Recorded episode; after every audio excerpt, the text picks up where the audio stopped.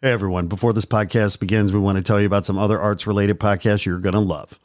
They are the Conduit Music Podcast, Artsville, Gringo and the Man, Art World Horror Stories, and Not Real Art.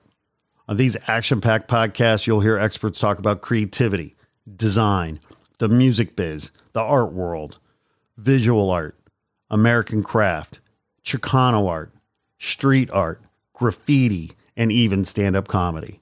So be sure to find and follow these great arts podcasts today. Now, back to your regularly scheduled programming. Warning The Not Real Art podcast is intended for creative audiences only. The Not Real Art podcast celebrates creativity and creative culture worldwide. It contains material that is fresh, fun, and inspiring and is not suitable for boring old art snobs. Now, let's get started and enjoy the show.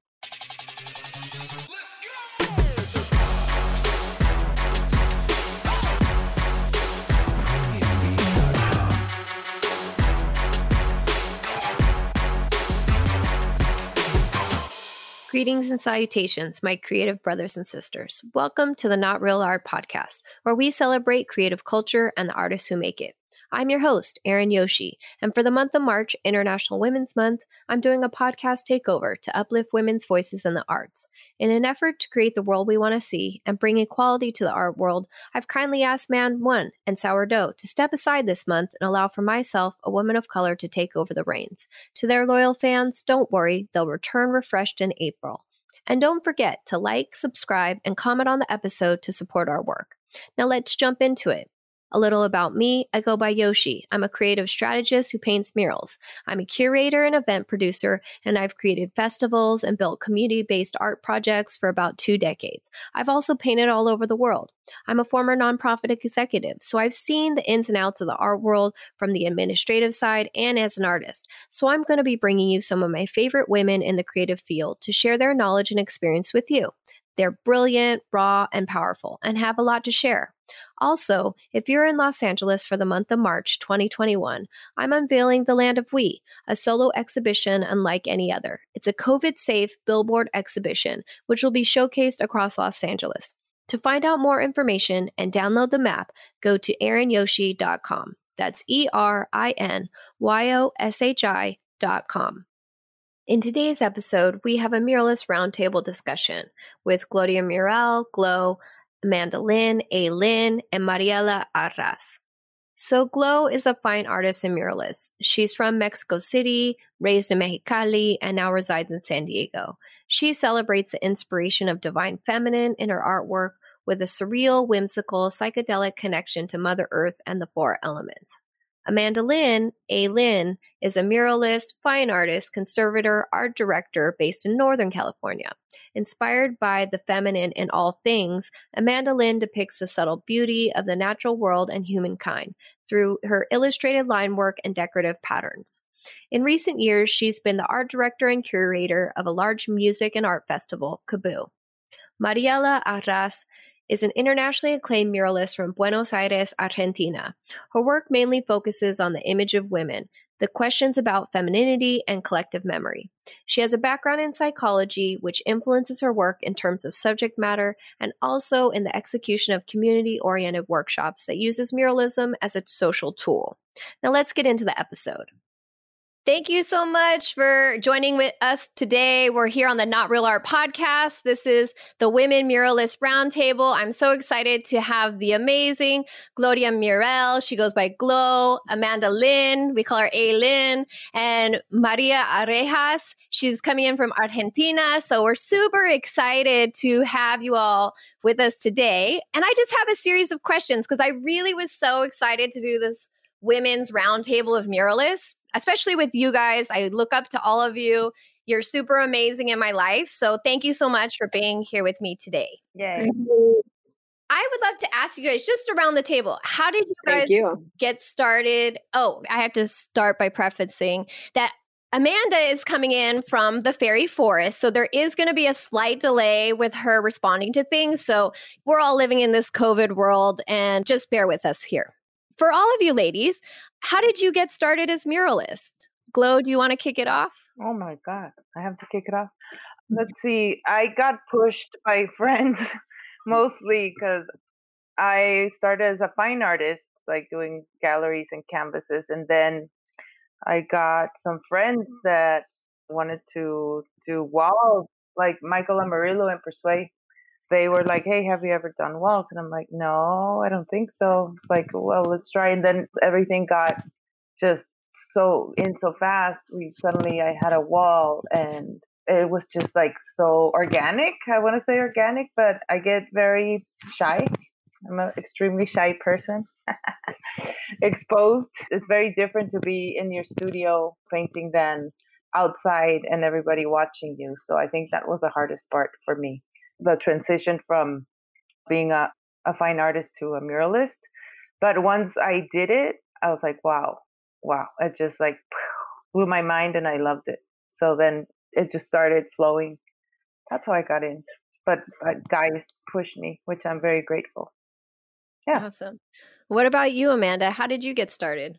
So I actually, from a small child, knew that I wanted to be uh, a muralist. And my first mural I ever painted was actually in my parents' home. I painted it for my mom in our house to pay off a speeding ticket that I got with her in the car. I painted a hallway of flowers that my dad always jokes about. I clearly got more and more bored of it or sick of being at home because the flowers got bigger and bigger as the mural went down the hallway. But from there, I knew that it was something I wanted to do. I set my sights on San Francisco, coming from Pennsylvania, because I had seen it was covered in murals and looked like heaven.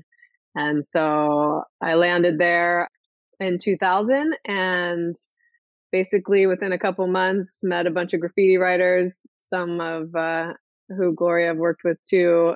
I got involved with MSK AWR crew and learned about painting just for fun and just for yourself. And it was a concept I had never really understood before. And the idea of graffiti and just doing your own thing and painting on walls with tons of people and expressing yourself just was like to me like the best idea ever made in this world so i just took off from there and somehow we've all somewhat turned it into a career. so I'm I'm very fortunate to have done that. I met you ladies through it and I've continued to just grow so many friendships and family from it. So it's amazing.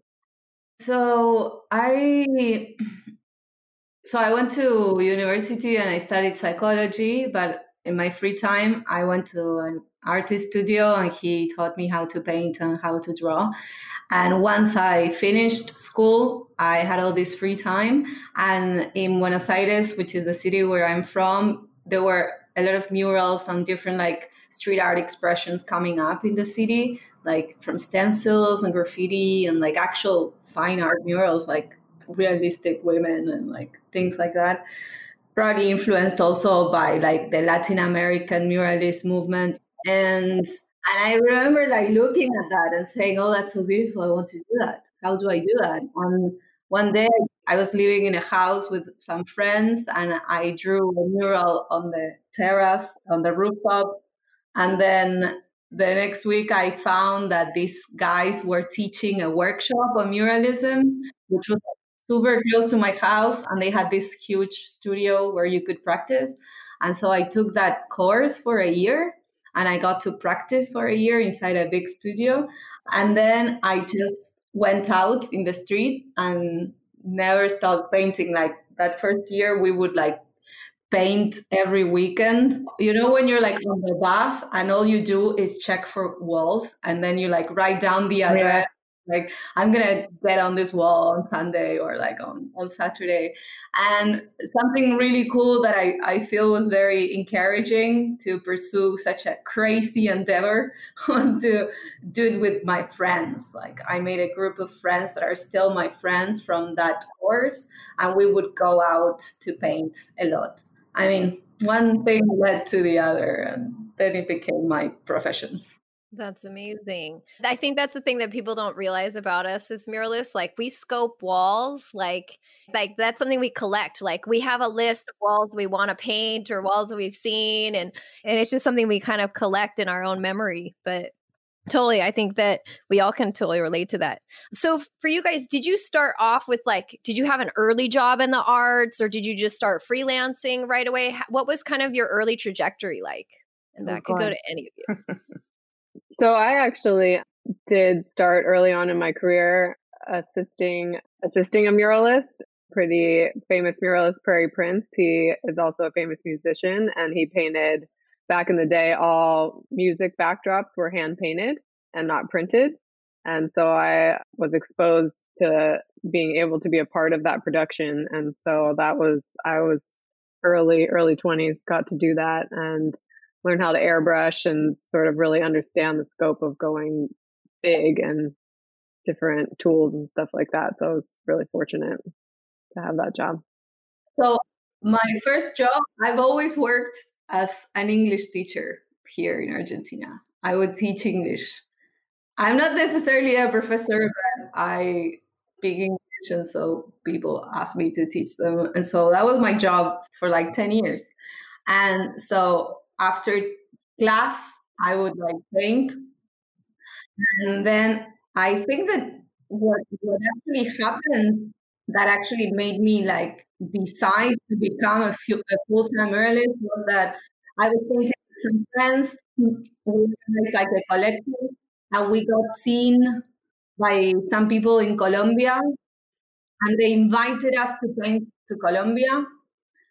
And that was like the beginning because from there, they invited me later to go to Mexico and then to Europe and then the US and then like it just became a thing where I was able to connect through traveling.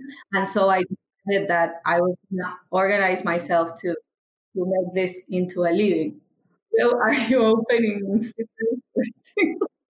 what about you, Glow? When did you start off? Were you freelancing or were you did you have a job in the field, arts based job?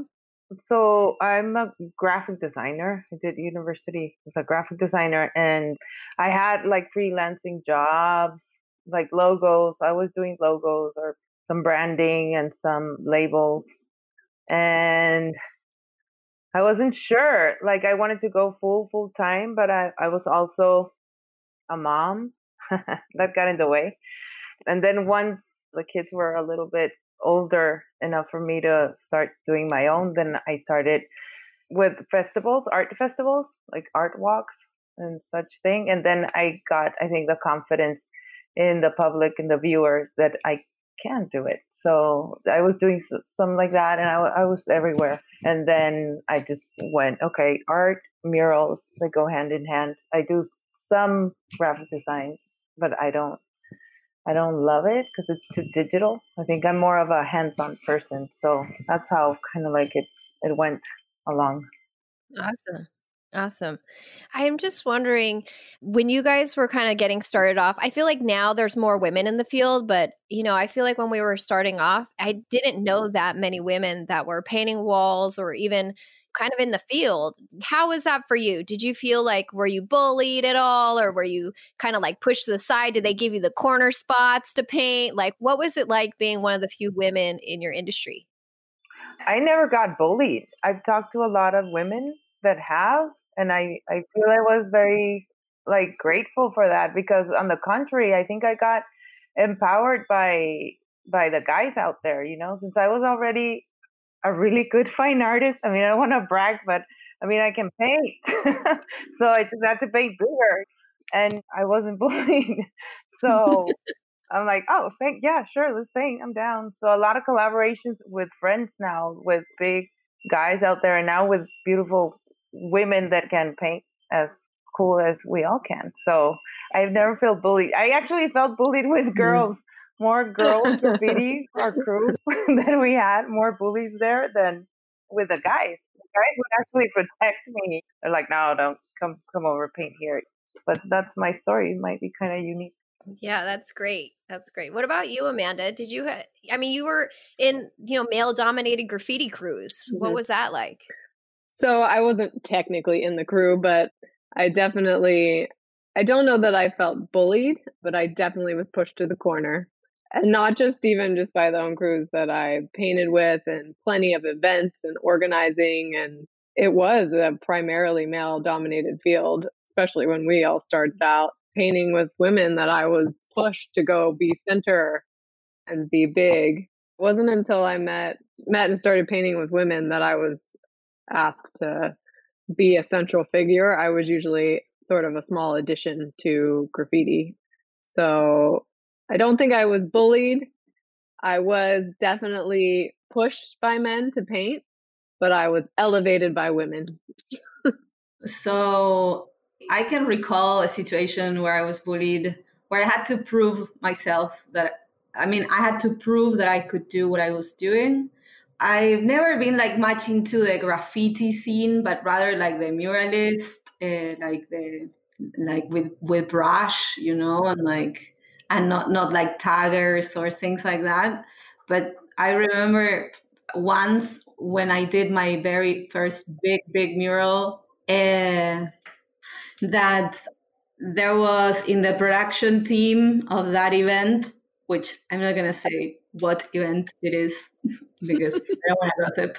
but so they had a bet the team was divided and it was like team mariela and team against mariela. So they had a bet whether or not i was going to be able to finish the mural. And it was a mural that i needed a lift to do it. It was the first time i was using a lift for like a now i think about it it's not as big you know? Like it was like maybe four stories tall you know? But at that time it was like way big for me. And and i remember like feeling around like there was a tension and like people not being super nice to me and like feeling like every time I needed something it would be like not very welcomed. And then once I finished that mural I felt very good about myself because I didn't know I could do it but I did it. And then they confessed. Like the team that was supporting me they won the bet. They won the money of the bet. And they were like everybody thought you wouldn't finish and you did and now we're very happy because we won the bet and they were like driving me to the airport because i was going to the next city i was like on a tour and i was like fuck like you should give me that money you know wasn't it me that like yeah. made you win the bet they should take you out so, yeah, they should have at least taken you out. I agree with that. Agree. Like buy me the beer or something, you know. But so that is just like a, a funny anecdote to tell you that. Then I've had situations not long ago with like big producers of big projects that would like call me to make sure that I wouldn't be scared to get on a swing lift. Mm. so I would like literally like have to answer the phone call of this producer like almost three every every other day like are you sure mariela? You won't be scared to get on the left and like this is my job. Like this is what i've been doing. And like maybe you're the one who's scared of heights and that's fine. Like do you want to talk about that? You know we can talk about it. I have experience with heights. I'm not don't worry. I told you. And it was i mean the fact is that i understand that here in Argentina, and maybe not necessarily everywhere is the same way, but there is like an like a silenced machismo, or like people say they're they're very progressive in a sense, but I am like when I have to have a negotiation with some men, I know that I have a disadvantage to begin with just because I am a woman start the negotiation, mm-hmm. you know? And so mm-hmm. I have to prove twice that I can do what I say, that I can like pay for the service that I am requesting, that I can drive the lift that I want to rent. You know, I have to prove all these things so much more than if I were a guy. Just because they think I can't get into a fight with them, I would totally kick their asses. I love it. I always feel like people feel scared when they see me coming down the road on the lift. They're like, this little girl, there's no way she can drive this thing. Or when they see me getting onto it, they're like, oh no, this is going to be a disaster. You know, and then when they see you doing it, they're like, oh, all right. You know, like, yeah. Then they all of a sudden, like, they feel kind of empowered for oh, you. They're surprised. Yeah, they're like, holy shit, ay, la güera puede manejar. Ah, this is Blondie can drive. Abuelo esa morra.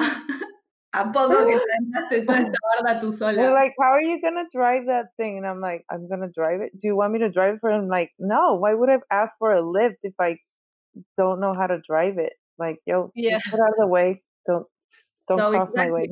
That happened to me not long ago.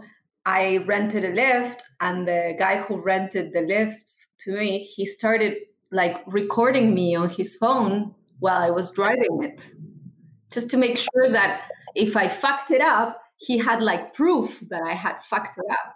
Because, and that was like super offensive. I was like, luckily, I was able to do the OSHA, uh, you know, the OSHA thing that they give you this.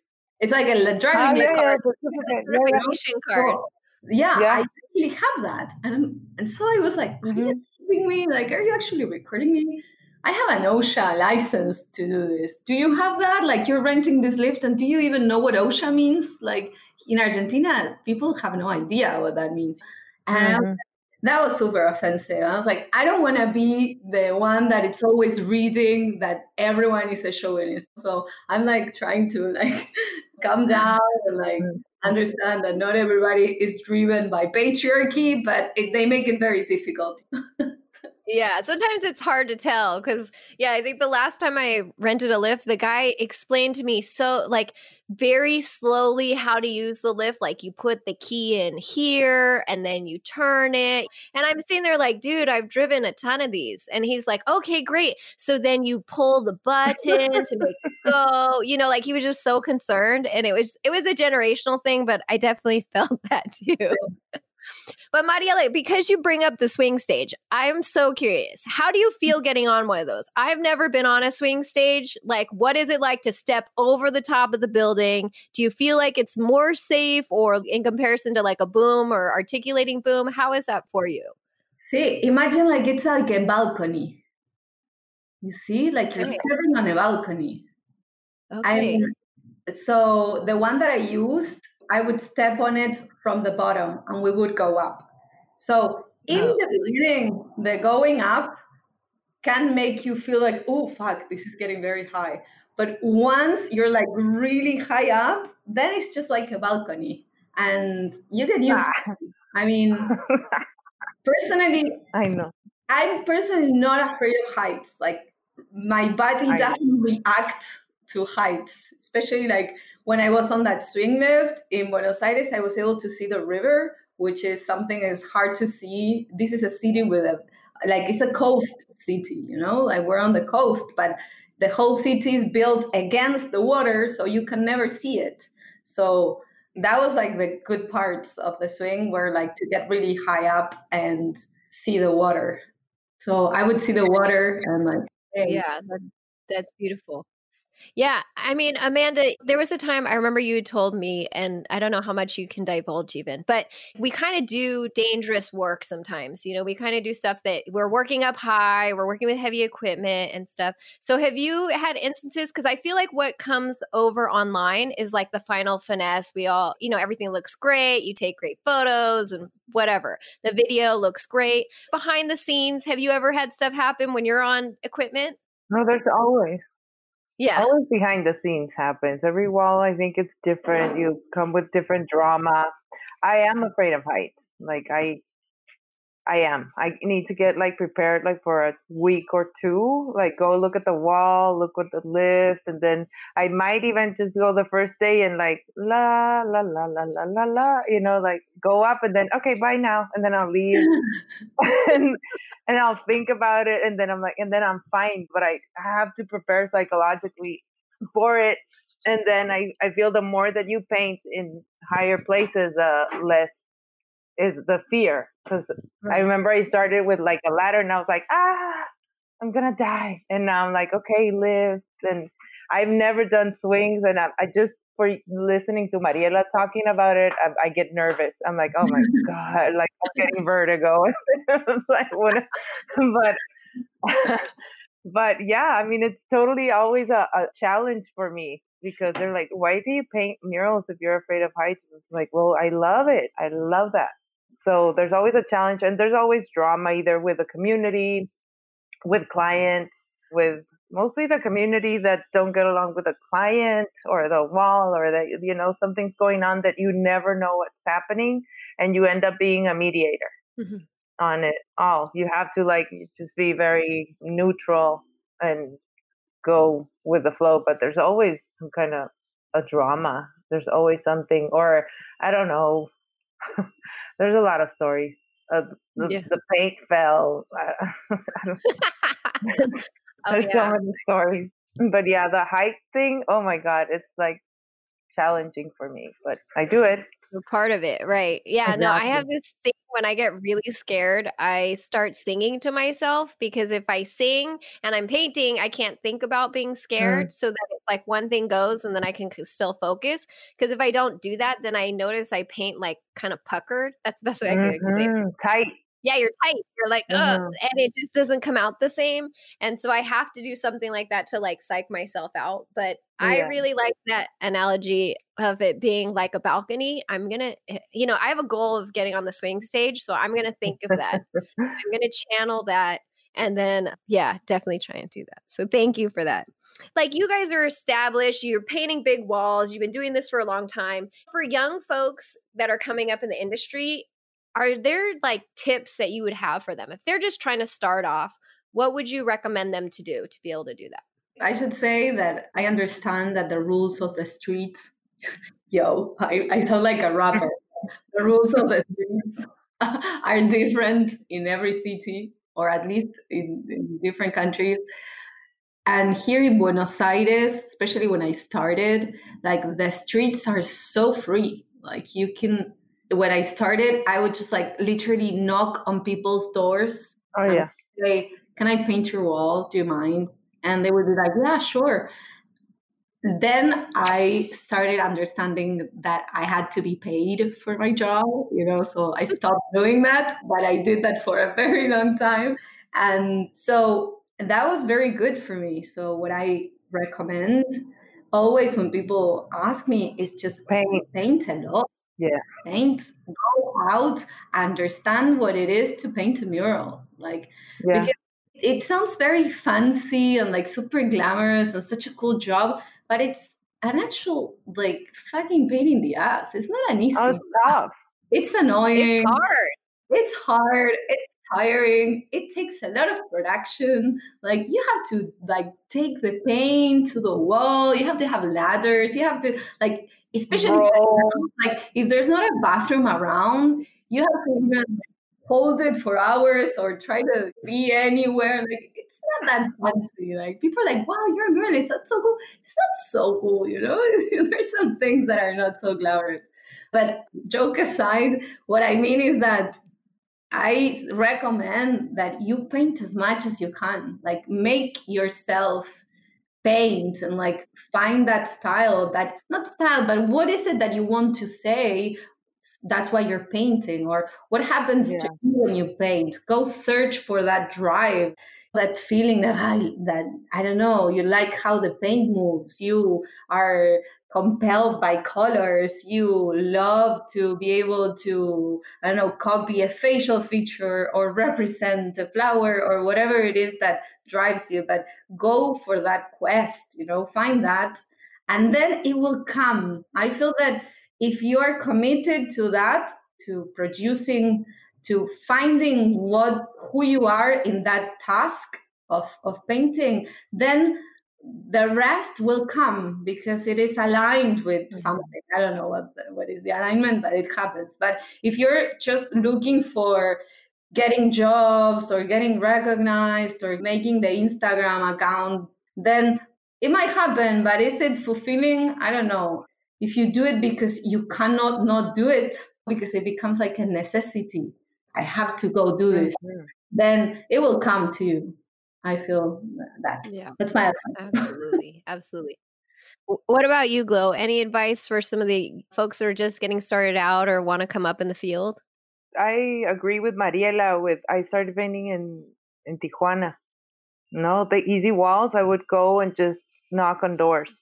I would just go knock on doors because it's easy and they're very welcoming. And the urban uh, and graffiti and urban art they like more you know the nice stuff because graffiti they think it's destructive. But we went out and just knocked on doors and painted, painted, painted. And then we're like, all right, now I think we're ready. You also get an empowerment or a, a sense of like security of what you want to charge or like you value yourself even more because now you're like like you said oh my god this is not like oh let's go paint a pretty wall no it's like let's go paint uh, maybe in Tijuana you can't paint after hours or when it's getting dark because then it could get a little bit funky so mm-hmm. it's like yeah your spray paint might disappear or like your stuff so it's like just you just have to know where you're painting too it's mm-hmm. not you know you're not painting i don't know in london but uh, it's that you have to go paint because a lot of people are like, well, I want to be a muralist. Well, okay, well, paint. You know, they'll start painting walls if you want to be a muralist. You can't just like, oh, I'm a muralist. Let me just charge you by square feet. No, I mean, well, what can you do? You have to make some kind of like a lineage, like a history, no, or like portfolio.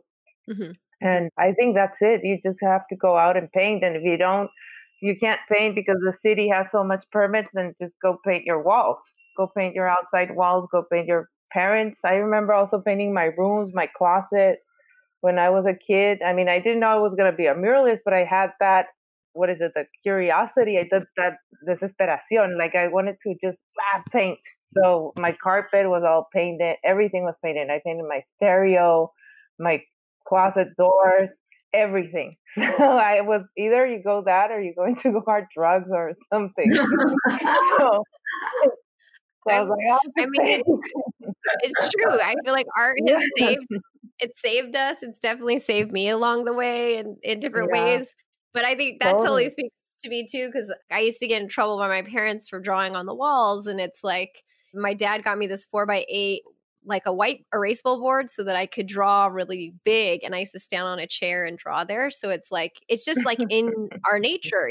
Like Mariela, you were mm-hmm. saying too, it's like you kind of do it because you feel like you have to because it's just who you are a little mm-hmm. bit. Mm-hmm. I think once I was walking in the snow in New York carrying a painting, I had to like go and about a mile and I walked to this painting in the snow and it was a total blizzard.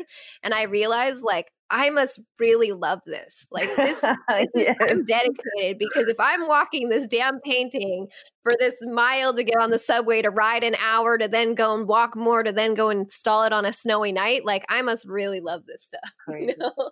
Totally. Amanda, I feel like there's this myth that like artists you either have to be a full-time artist or it's like if you have another job then you're not being an active artist. But you have defied that and i think a lot of people do and people don't realize it. But you were working a full-time job and being a freelance artist. Can you tell me a little bit about the balancing the two with your work at KAABOO? Yeah i mean i i definitely respect both genres I understand and now due to COVID and things have had the opportunity to become more of a full-time artist and it's a beautiful experience. But the passion that happens between having a career and having the art, it almost makes art for me personally more sacred. It makes the time that I spend on it that much more special and that I'm always striving to get to that place to have that opportunity to do it.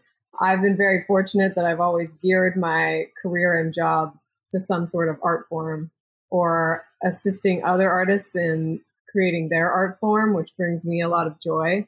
And so my career still is an art career, but this particular year I've become a full time muralist, fine artist. And like I said, I feel like I've been maybe building my whole life towards it. And it does feel amazing. I definitely still want to create opportunities for people and can't wait to do that. But I think a life work. Um, but Amanda doesn't sleep though. You yeah, I mean, one hour. Right? I don't sleep. yeah, you were a full time artist full time employee. You know, you were doing it all because you were still more active than most painters are. You were still knocking out walls, even through KAABOO.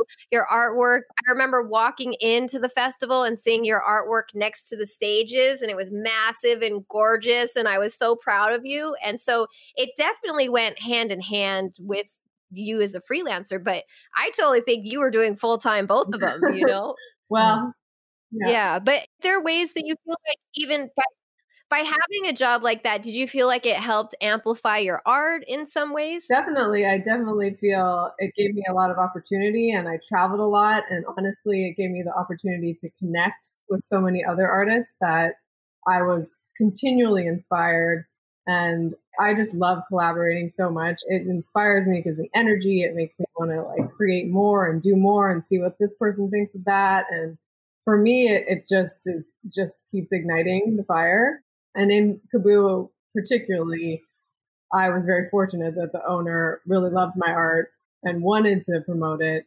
Also, on the side note, we didn't always have a very big budget, so I was the free artist. you know, that that's also why there was a lot of my art all over the place.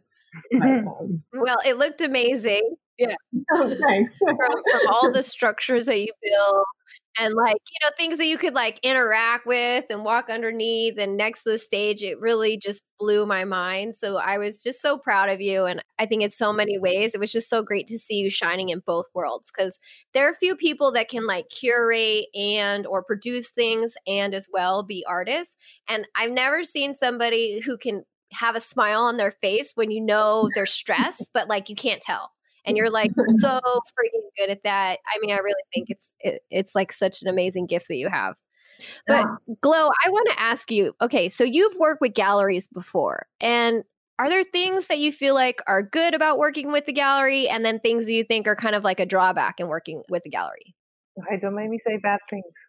okay, well you don't. Okay, you just tell me the good things. You don't, and don't you don't need to name names. um, see, I can't. You can generalize, generalize, generalize. What do you like about working um, with a gallery? I'd say I would never get exclusive with a gallery. Never get exclusive. Do short-term contracts. Do galleries that are not that are not local, or at, at least they have their own clients book. Because sometimes they just want your clients book. Since I'm local, I think I have lots of clients here, and I like a gallery maybe out of San Diego that can mm-hmm. help me instead of the other way. So yeah. I think you have to just be very aware of what kind of gallery it is and and have a relationship with the owner. That's also very important. I think that the owner also has to do a lot. They have to really like your art and and embrace it and put you up there because mm-hmm. sometimes it just it can go the other way. Like they want to take from you instead of being a 50-50 and sometimes the commissions are just crazy off. You're like come on. So i feel right now even with covid you can't even go into a gallery. It's like you have to be on your own and move your own and do your own social media in your own in your own proactive way just find a way. Reach out more of a community right now than a gallery setting. That's what i feel right now. Yeah Absolutely. And Mariela, you've also kind of organized in the arts world too. Will you tell us oh. a little bit about your project, Amura? Sure. Like, how did that come about? You had this video that went viral. Tell us about those moments. So that was a few years ago. Yeah. So we, you know, how March is the month of women, how they celebrate the Day of Women. And so a few marches ago, a few March ago, I was invited to paint in this event. This is a very small event here in Buenos Aires. And they invited me and some other girls.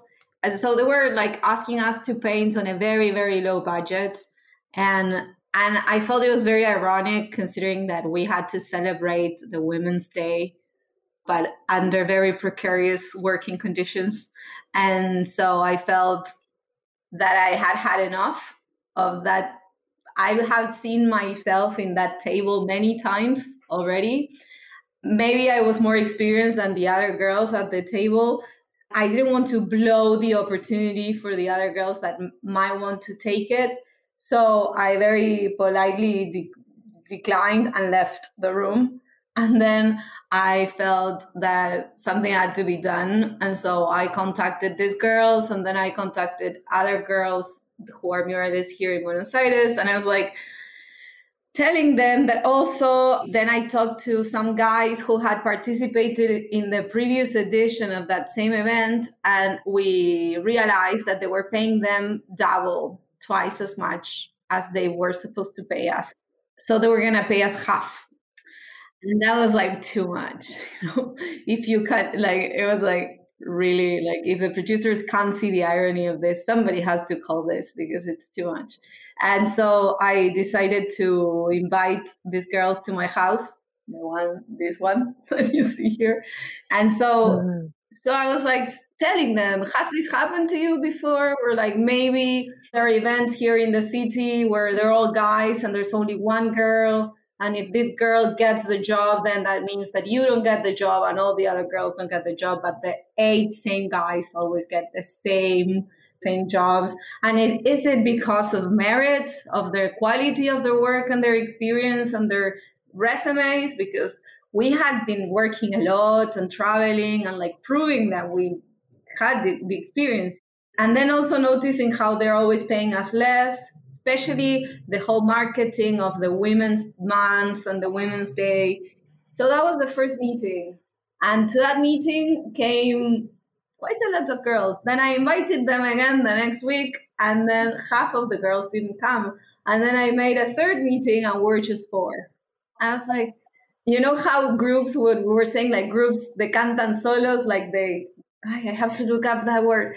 So I was very disappointed I'm looking up that word because I, I think it's important for the. I it, wait, I don't know why it's translating it in decant. Okay, decant. No, your face is. It's like, are you talking about wine here? Yeah, you know when the wine, the wine the you, decanter, the, a decanter, like they filter down. Wine? Let's have yeah, wine. No, but I know the group process. The group as a process, uh-huh. and it decants own. Uh-huh. So from 15 girls, maybe in the first meeting, then there were four, right? And I was like, okay, this is not uh, okay. Clearly, I am the only one who finds that this is wrong. And then uh, that was just really good because ones that stayed eventually were like the what we call now like the hardcore of the group, like the the núcleo duro, the hard nucleus, you know, and and then like it became a project, an idea. We started like understanding that we had to organize ourselves better. And so I said, well, from now on, these meetings have to be in someone else's house. That's it. This is, I understand that my house has reached its fullest potential. Now it has to, it has to go somewhere else. Somebody else has to be calling the people in because, like, I have to move myself from that. And I did. I continue going to the meetings, of course, and expressing my opinion and saying all I thought. But then, so it became once in someone house, someone's house, then another girl's house. Then it's we were so many, we had to go into like a bar and then a small venue. And there was a party, and it started like developing like mm-hmm. that. And we started organizing like a organization, like a like a union or something like that. So we had like a graphic design committee and like assembly committee and the committee that the commission that was like giving sending out the emails and the commission that was talking to the press and the commission that was designing the logo and the commission that was like a production company or something but mostly i think that i'm making the story very long but what i want to say is like the main ideas were mostly like the to call on the disparity of the working conditions where most men were the ones taking all all the public art positions and jobs in the city.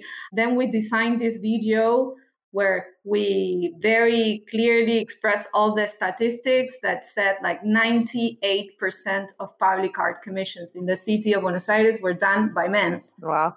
So 98 2% of women that is just like it represents nothing like 2% is nothing of nothing yeah and so that also showed that there is a, a breach in the salary because if there's 98% of the jobs are for men then women of with that job will never have the same amount or profit or benefit. Anyway, in spite of that, what we wanted to also show what is this? This is a clear expression of the chauvinism, the patriarchy of our society that also feels that this is not a job for women. Mm. And so we were like, is it because there are not enough female muralists in this country? That's why they're 98% of men then in the video, when we ask this question, we show the work of a lot of women in Argentina, one after the other, after the other, after the other, after, and there are like so many. And after this, a lot of new girls came up and decided to become muralists, or actually said, "Yeah, I'm also a muralist," and it became like a, I don't know, it, it, contagious all around the country. And so it was very interesting as a process of organization, especially the first year, because the year finished with what we call the Pintada Federal, which was like girls organized themselves in different parts of the country and they all went out to paint the same day, the same weekend. And so that weekend, there were like a mural women painting murals in the country at the same time. And that was very powerful it really got like the attention of the press for a while. I think then it still has a lot of interest, but I feel it also came alongside, historically speaking, with like a strong like feminist wave coming in, especially in Argentina. I don't know if, if you guys know, but this like today, actually today, the law for the legalization of the abortion has been admitted, proclaimed. Uh-huh. So, wow, official. It has finally become a right that women have to be able to have an abortion and not go to jail for that. It has been decriminalized. It was a, a crime before, like you would go to jail if somebody would like tell on you, and it was very hard to be able to to get it on a hospital. So there were a lot of like clandestine abortions, and that implied a lot of women dying because of that. So it has been a struggle for the past well many many years but especially the last three years there has been like this this very strong feminist wave here in argentina. And i feel amura sort of like started along at the same time of this momentum.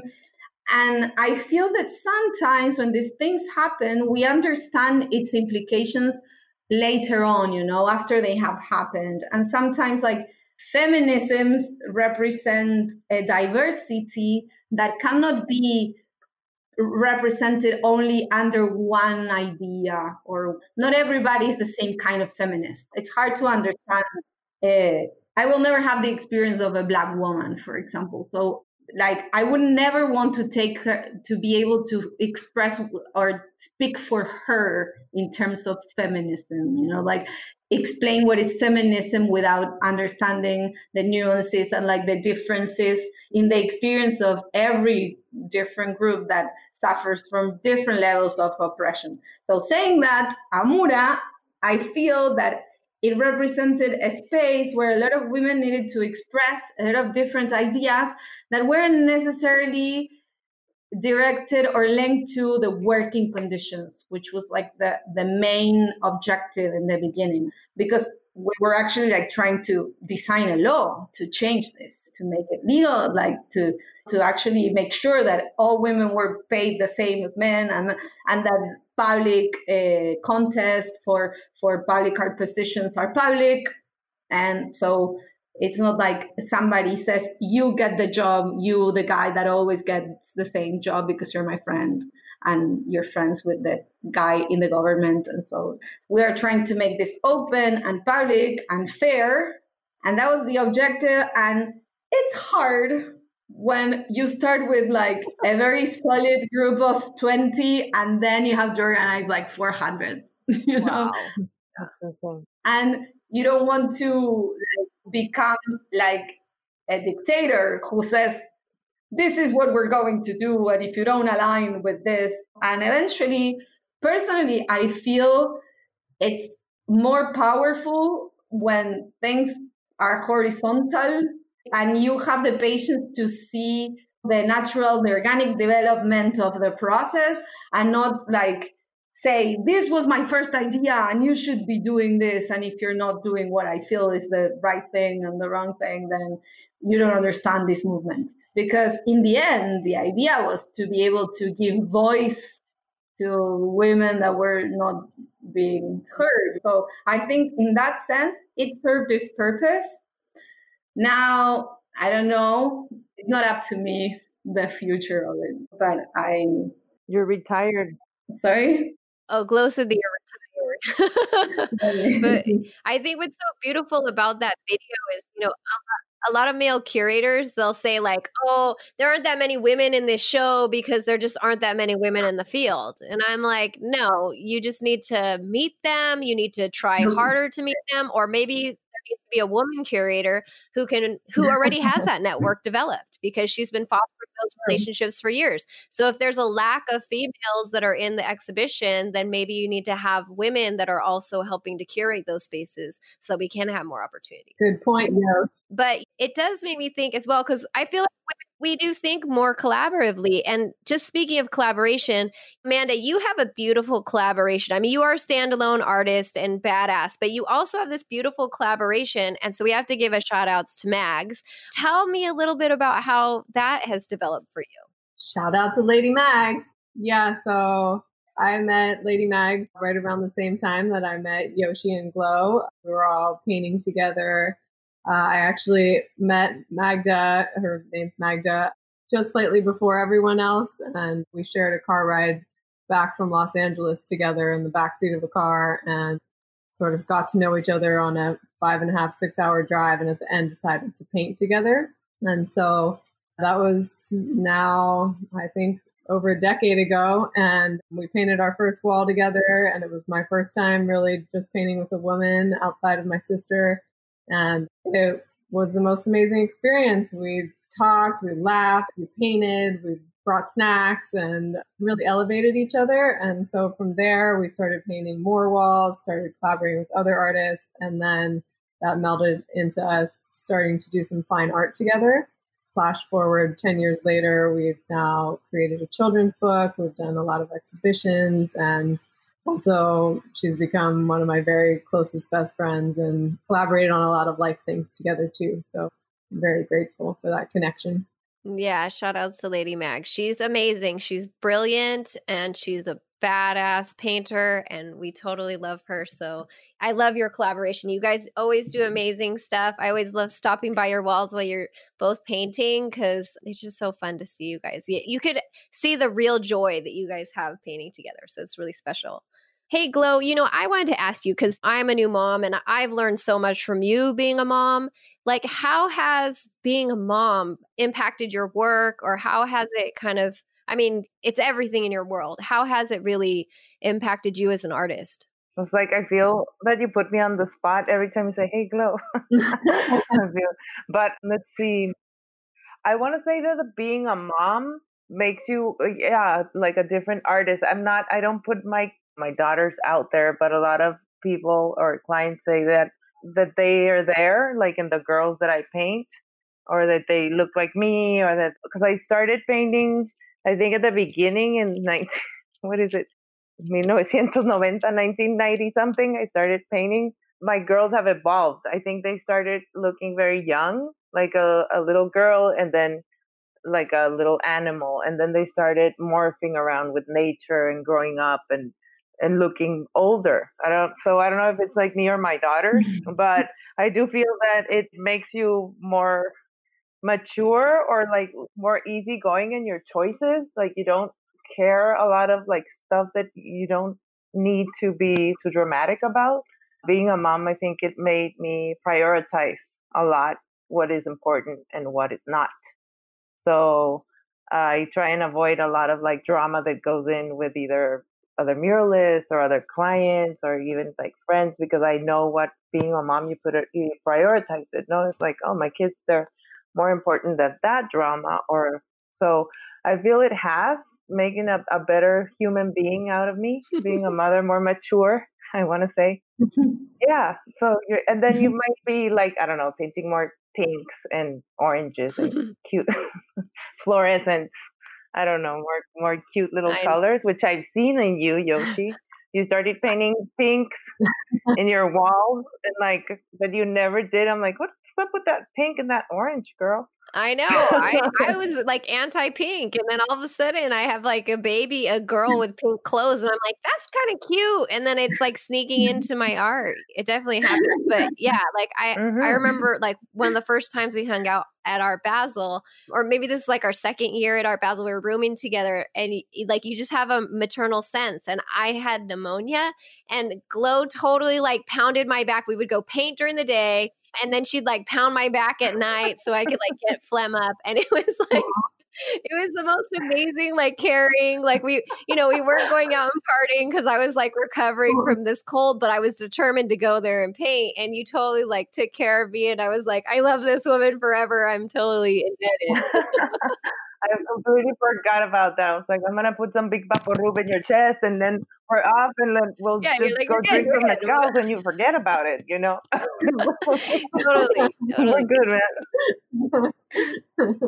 Yeah, it, was, it was so sweet because I wasn't gonna go, but I was like, "I'm rooming with Glow. I'll be okay." And she was like, "Come on, you. We could do this. We could do this." So, yeah, it, it was really really fun. But um, I totally respect your guys' time. I know you're super busy. Can you just like close us out by telling us what you guys are working on right now and how do people find you? So maybe Mariela, if you want to go first, what are you working on right now, and then how do people find you if they want to follow your work?